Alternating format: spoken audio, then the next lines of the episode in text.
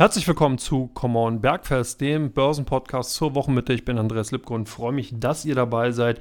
Ja, wir hatten eine sehr, sehr illustre und vor allen Dingen auch spannende Börsenwoche hinter uns gebracht. Das konnte man, wenn man auf den Chart sieht, vielleicht gar nicht so sehen, aber wenn man doch so ein bisschen mehr in die DNA reingeschaut hat, der letzten Kursbewegung, dann hat man das sehr gut sehen können. Wir haben hier wirklich eine bunte Mischung an Daten aus der makroökonomischen Welt gesehen.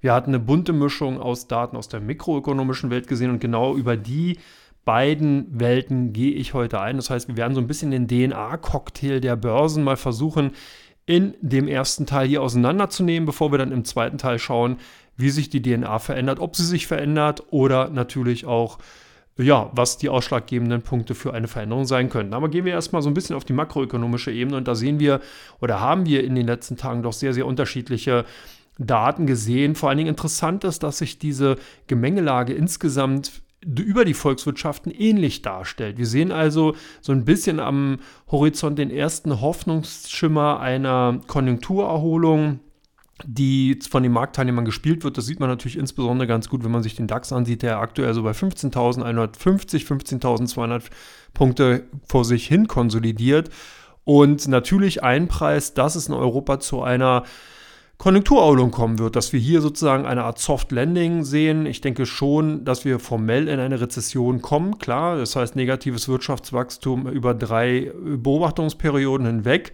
Das wird sich kaum noch vermeiden lassen, aber wir werden kein Hard Landing sehen, keine wirklich Bruchlandung, die man ja im letzten Jahr noch angenommen hat und die wirklich als Kaufstopp für viele Investoren für europäische Aktien gegolten hat.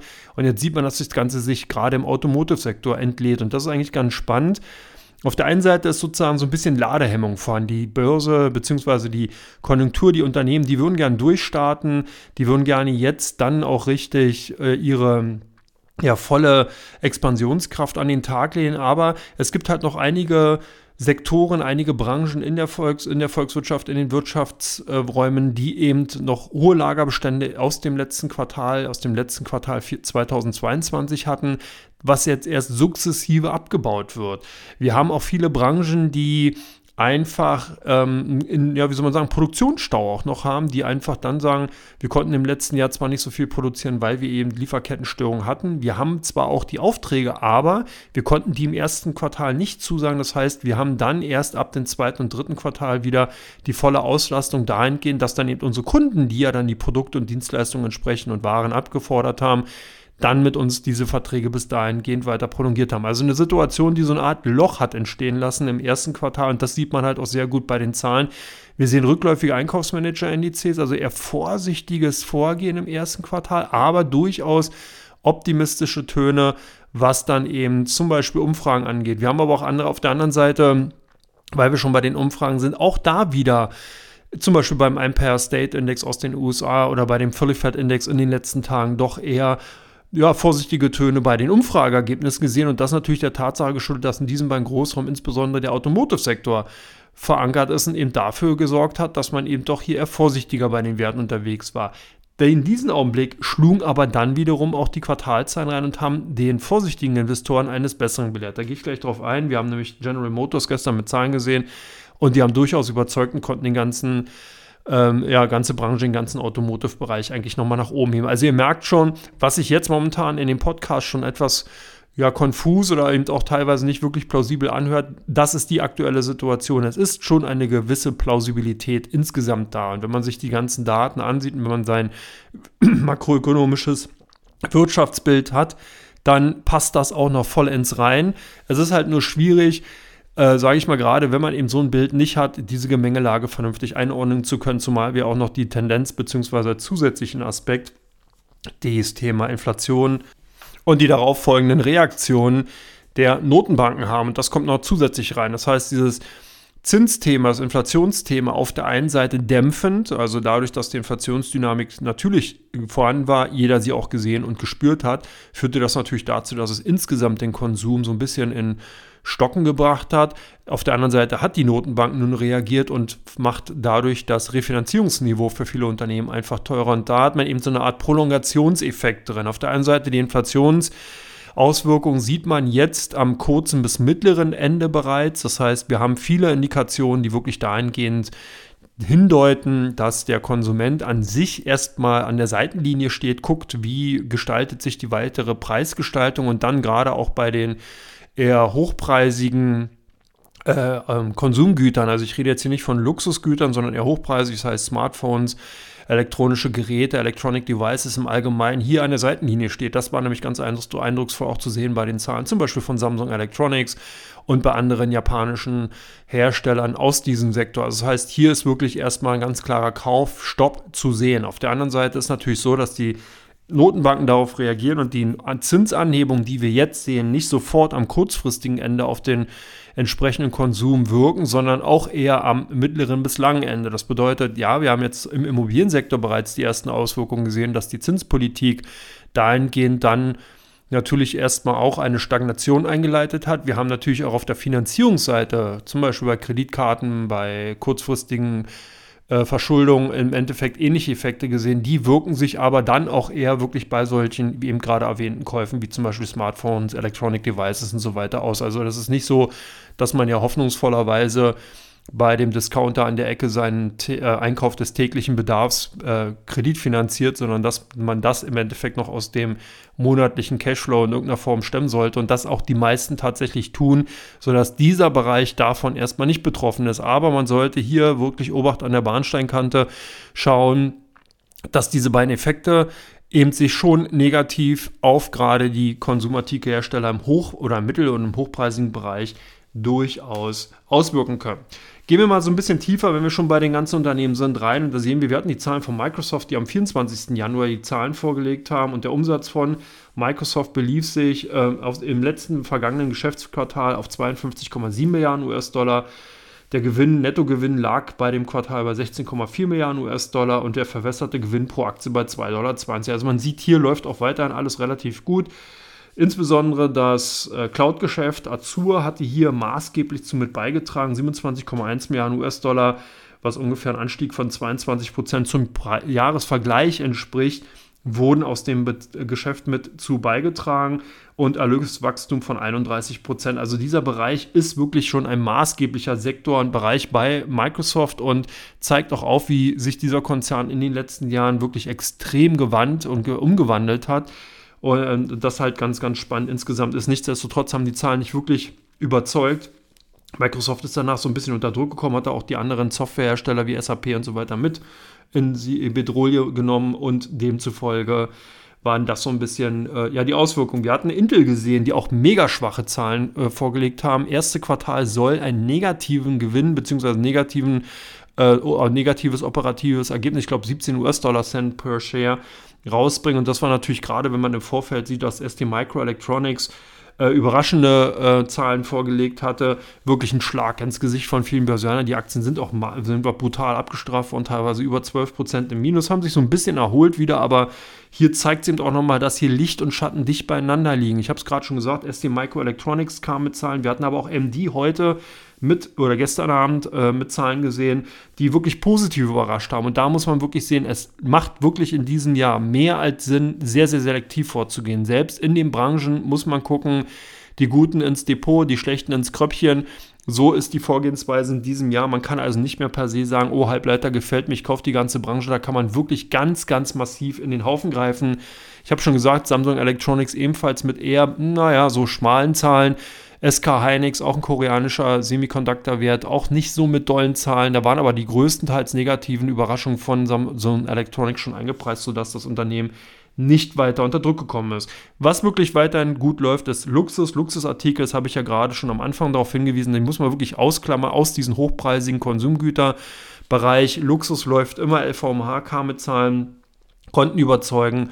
Es haben zwar Gewinnmitnahmen eingesetzt bei, dem, äh, bei den Aktien von dem Unternehmen, aber nichtsdestotrotz zeigt es eben, dass ein gutes Management, ein gutes Markenbewusstsein, eine gute Markenpolitik, Marketing an sich eben für das Brand, für die Brands, und hier ist Louis Vuitton natürlich zu nennen, einfach das Nonplusultra ist und das zeigt eben der Konzern. Das sieht man auch bei Apple im weitesten Sinne bisher. Ich bin gespannt. Apple kommt ja morgen, gehe ich aber in Teil 2 nochmal drauf ein aber sehr, sehr interessant. Wir hatten UBS mit Zahlen, die Schweizer Großbank brilliert mit dem besten Resultat seit der Finanzkrise, trotzdem Gewinnmitnahmen, auch ganz spannend für Credit Suisse, die kommen nämlich ebenfalls.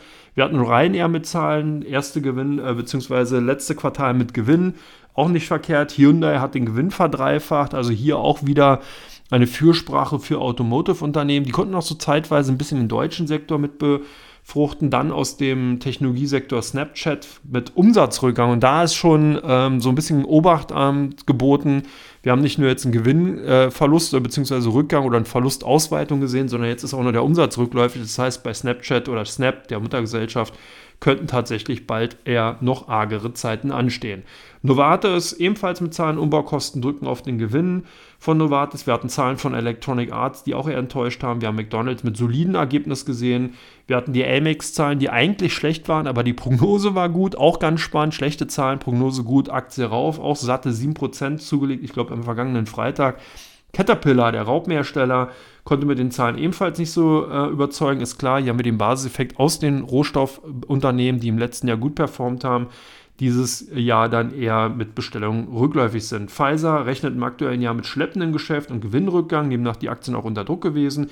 UPS auch ganz spannend. Wir haben hier einen klassischen Logistik- und äh, Transportunternehmen, steigert Dividende, kauft eigene Aktien zurück, Erwartung, wen, erwarten weniger Umsatz und Gewinn, aber nicht so schlimm wie befürchtet. Und das ist auch eine interessante Situation. Das heißt, die Börsianer haben ihre Erwartung schon runtergenommen.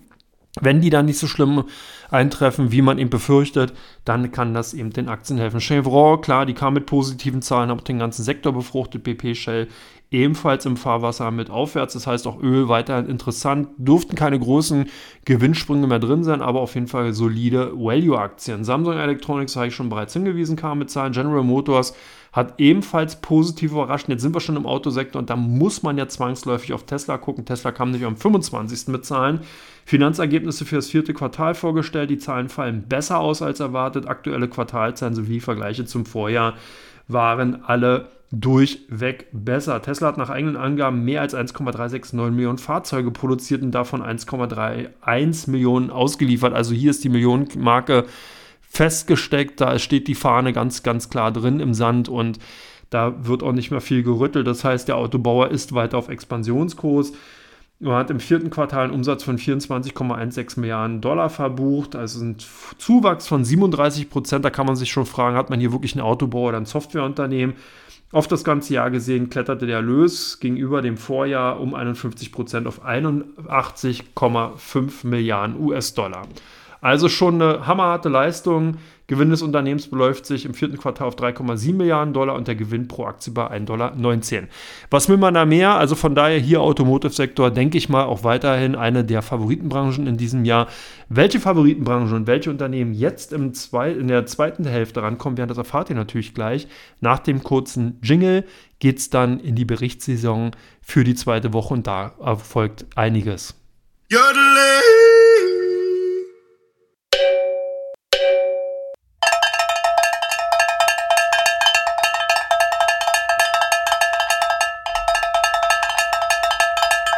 Herzlich willkommen zurück zu Come On Bergfest Teil 2, dem Börsenpodcast zur Wochenmitte. Und natürlich hatten wir im ersten Teil den Rückblick, was ist passiert. Jetzt viel wichtiger, was wird noch kommen. Und da geht es wirklich bunt her. Wir haben natürlich die Notenbank-Sitzung jetzt heute nach diesem Podcast, vielleicht auch während des Podcasts, während ihr es ihn jetzt hört, am Mittwoch, 1. Februar, da wird die US-Notenbank um 20 Uhr die Zinsentscheidung bekannt geben. 20.30 Uhr gibt es die Pressekonferenz unbedingt als Börsianer Pflichtprogramm. Morgen gibt es dann die EZB und die Bank of England zwei große Notenbanken, die ebenfalls ihre Zinsentscheidung bekannt geben werden.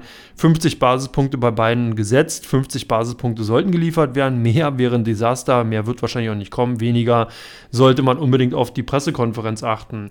Das so ein bisschen zu diesen Zahlen. Ansonsten gibt es natürlich die klassischen Konjunkturzahlen. Wir bekommen Arbeitsmarktdaten, wir bekommen Preisdaten, Preisindikationen, die man zumindest mal am Rande beobachten sollte. Aber ich glaube, dass die Ergebnisse beziehungsweise natürlich die Events rund um die Notenbanken das zumindest erstmal bis zum nächsten Wochenanfang überschatten werden weil natürlich alles, was jetzt kommt, größtenteils auch antizipiert wird. Das heißt, es überlagert sich der Schatten von den Notenbanken, wirft sozusagen über diesen Ereignissen das Licht weg oder wirft sich über das Licht. Gucken wir mal auf die mikroökonomische Ebene und da wird es wirklich bunt.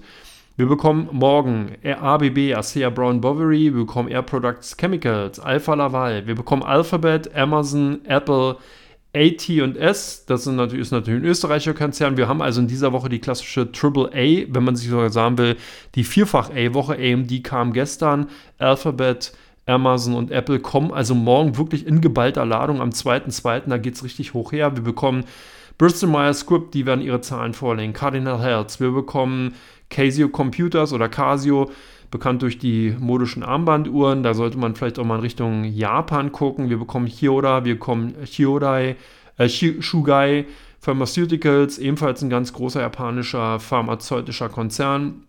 Wir bekommen ConocoPhillips, Deutsche Bank ebenfalls mit Zahlen morgen. DWS Group kommt morgen mit Zahlen. Eli Lilly kommt morgen mit Zahlen. Habe ich ja im Marktupdate darauf hingewiesen. Also hier Eli Lilly morgen mit Zahlen am Donnerstag, weil ich das vorhin im Marktupdate nicht mehr genau wusste. Wir bekommen EVN, Ford wird ebenfalls morgen seine Zahlen vorlegen. Wir bekommen Honeywell, Infineon, auch ganz wichtig. Infineon wird wahrscheinlich dann schon morgen vorm Börsenbeginn entsprechend die Zahlen vorgelegt haben.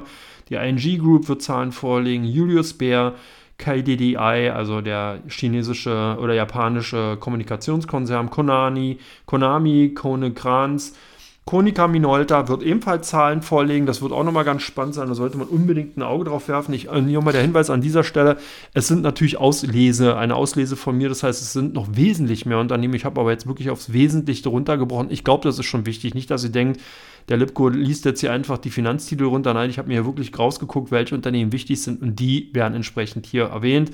Morgen gibt es halt auch noch Merck, die amerikanischen Merck. Wir bekommen Microchip Technologies, Mitsubishi Electric, Mitsubishi Motors, auch ganz wichtig. Mitsubishi UFJ Financial Group, also die große Bank. Mitsu Financial, ebenfalls wichtig. OMV wird morgen mit Zahlen kommen. Wir bekommen Panasonic, Publicis, wir bekommen Qualcomm, ganz wichtig. Roche kommt morgen mit Zahlen. Santander, Shell wird morgen Zahlen bekannt geben. Wir werden Siemens Gamesa, die jetzt ja eingeleibt oder einverleibt wurden von Siemens Energy. Siemens Healthineers wird morgen mit Zahlen kommen. Sony, wir bekommen Black Decker, Starbucks, wir bekommen äh, Tageda, Telenor, äh, Valiant, Yahoo, ja, Japan Group, das zumindest mal für Donnerstag. Am Freitag geht es gleich weiter. Ich kürze das wieder ab. Signa bekommen wir, Fortum, Oi, Itusho, Mitsubishi Corp bekommen wir als Zahlen am Freitag. Dann geht es weiter mit Verbio, Skatec und Sanofi Synthilabo kommen am Freitag. In der kommenden Woche am Montag wird dann Activision Blizzard, bestimmt ganz spannend. Electronic Arts hat ja hier schon verkackt. Activision Blizzards müsste man mal sehen, wie es da sich weiterentwickelt. Wir bekommen die Aurubis, wir bekommen die Löws am Montag mit Zahlen. Obayashi, Osaka Gas, auch ganz wichtig. Simon Property Group, ein REIT, auch ganz interessant. Skyworks Solutions, bin ich gerne gespannt drauf. Die finde ich ganz spannend. Ein Unternehmen aus dem Bereich äh, Wireless Communications und Telekommunikation. Äh, wir bekommen Sumitomo, wir bekommen Take-Two, Tyson Foods und das war es erstmal. Am Dienstag kommt jetzt schon M-Core, wir bekommen äh, AMS AG, die BNP Paribas. Ihr merkt also, in Europa geht dann auch jetzt langsam hier die Berichtssaison los. Deutsche Bank und Infineon waren ja schon und eben die Unternehmen aus Europa, die Großbanken, werden dann jetzt folgen.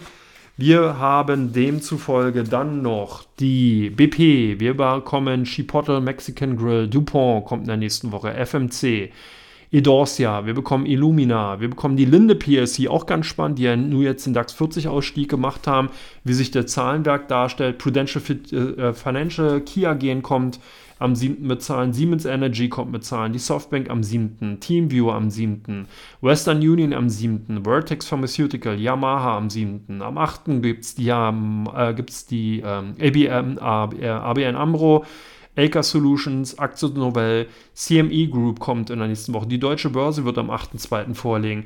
Equinor, Heidelberger Druckmaschinen legt vor. Wir bekommen Wöst Alpine, wir bekommen die von Tobel, Walt Disney am 8., ganz wichtig, Jump Brands, Yara International kommt am 8., am 9., die AppWi, Egon, ArcelorMittal, AstraZeneca und BET, also British American Tobacco, Baxter International, Borg Warner kommt ebenfalls am 9. Und last but not least werde ich jetzt in die Endrunde rein, damit es nicht hier allzu lang wird. Kommt am 9. am nächsten Mittwoch dann sozusagen Compass Group, Credit Suisse, ganz wichtig, Duke Energy, Deutsche Beteiligungs AG, Kellogg. Wir bekommen die Kobe Steel, L'Oreal, wir bekommen News Corp und wir bekommen Unilever. Das war soweit. An dieser Stelle, ich habe jetzt klar die zweite Teil jetzt nur etwas vorgelesen soweit, beziehungsweise euch darauf hingewiesen, welche Unternehmen aus meiner Sicht heraus interessant sein könnten. Ich freue mich, wenn ihr natürlich am Freitag wieder dabei seid, wenn es den Common Börsen Podcast gibt, mit mir und mit euch natürlich. Alles Gute, schönen Abend. Ich melde mich dann vielleicht halt nochmal auf meinen YouTube-Kanal später nach der Zinsentscheidung. Bis dann, bis später und bis Freitag. Ciao, ciao.